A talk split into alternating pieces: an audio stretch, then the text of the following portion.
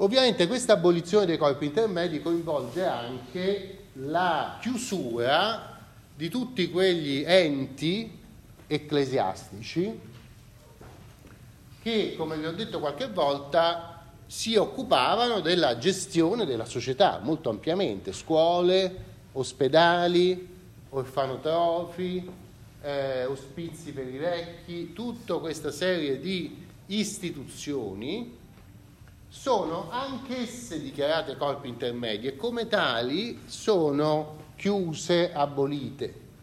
E si avvia veramente un po' più tardi una grande opera di eh, eh confisca di tutti i beni ecclesiastici.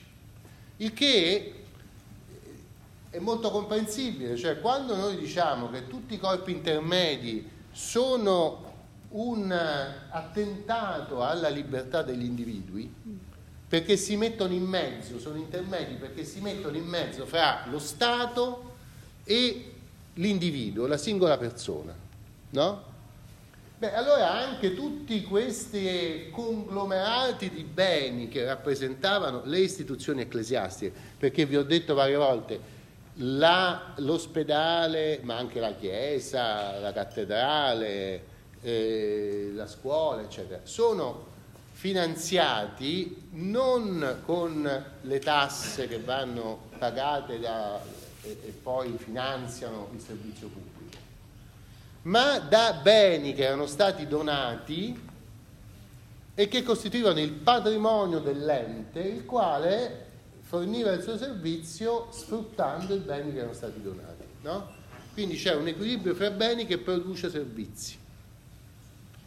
Eh, tutto questo è concepito come un'indebita interposizione di un potere non controllato dalla nazione tra lo Stato e la vita delle, dei singoli individui.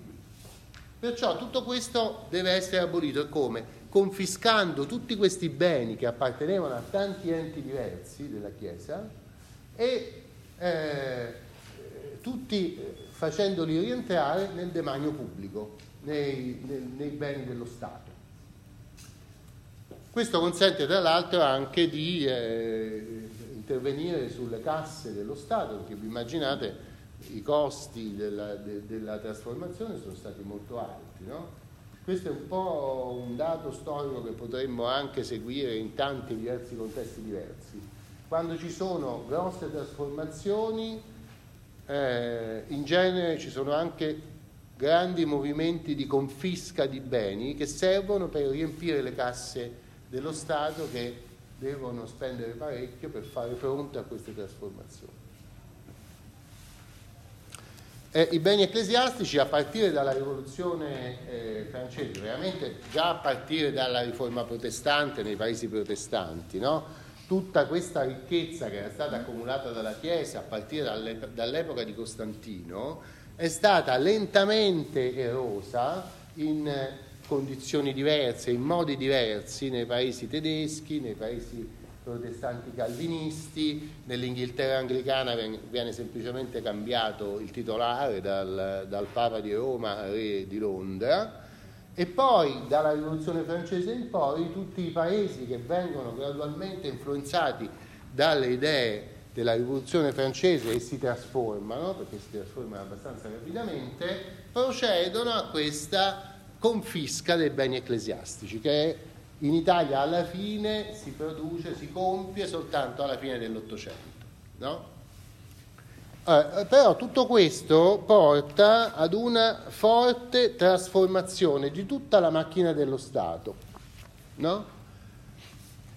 Poiché i corpi intermedi sono aboliti, deve essere lo Stato che si preoccupa di tutte quelle funzioni che prima erano svolte dai corpi intermedi, cioè per esempio regolare le professioni, se prima era la corporazione degli osti e delle osterie che si occupavano di stabilire che tipo di vino, che, co- che tipo di bevanda potesse essere venduta come vino, per esempio, no? Adesso invece deve essere lo Stato che deve andare a cercare se qualcuno contraddice. E, ehm, se prima erano gli enti ecclesiastici che si occupavano di educazione, adesso sarà lo Stato a dover creare un sistema di scuole. No? Se prima le università erano autonome e stabilivano da sole i propri programmi, adesso sarà lo Stato a finanziare le università, a pagare gli stipendi dei professori, ma anche a condizionare i programmi di insegnamento, no? E così via. Cioè questo attacco ai corpi intermedi che ha delle motivazioni ideologiche produce come un effetto, e qui dovete leggere il capitolo di Sordi e Mannori sull'amministrazione da pagina 72 in poi, produce la nascita dell'amministrazione pubblica. No?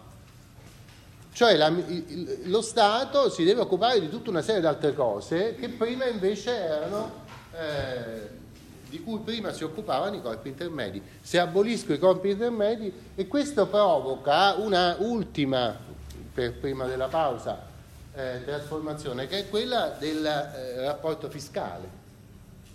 Cioè il peso della fiscalità eh, deve crescere per forza perché il modo di finanziare tutti questi servizi si trasforma radicalmente, non si basa più sulle rendite delle proprietà dei corpi intermedi, ma si basa sull'imposizione fiscale ai singoli cittadini, eh, i quali devono pagare le tasse e queste tasse vengono poi usate per fornire tutti questi servizi che prima erano forniti dai corpi intermedi.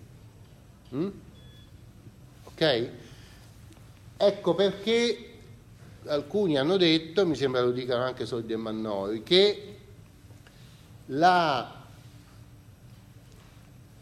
proprietà assoluta, l'esaltazione della proprietà privata, aveva anche un altro risvolto, che più noi abbiamo proprietari assoluti di beni, più noi abbiamo contribuenti che possono pagare le tasse perché sono proprietari di questi beni. No? E quindi in realtà questo rapporto fra Stato e individuo che abolisce i corpi intermedi è un rapporto che dobbiamo vedere anche sul piano della fiscalità. L'individuo proprietario assoluto delle sue cose, re delle sue cose, che può fare quello che gli pare con le sue cose, però è anche proprio per questo colui che deve, può fare quello che vuole a patto che paghi le tasse che sono previste per essere proprietario delle proprie cose. No?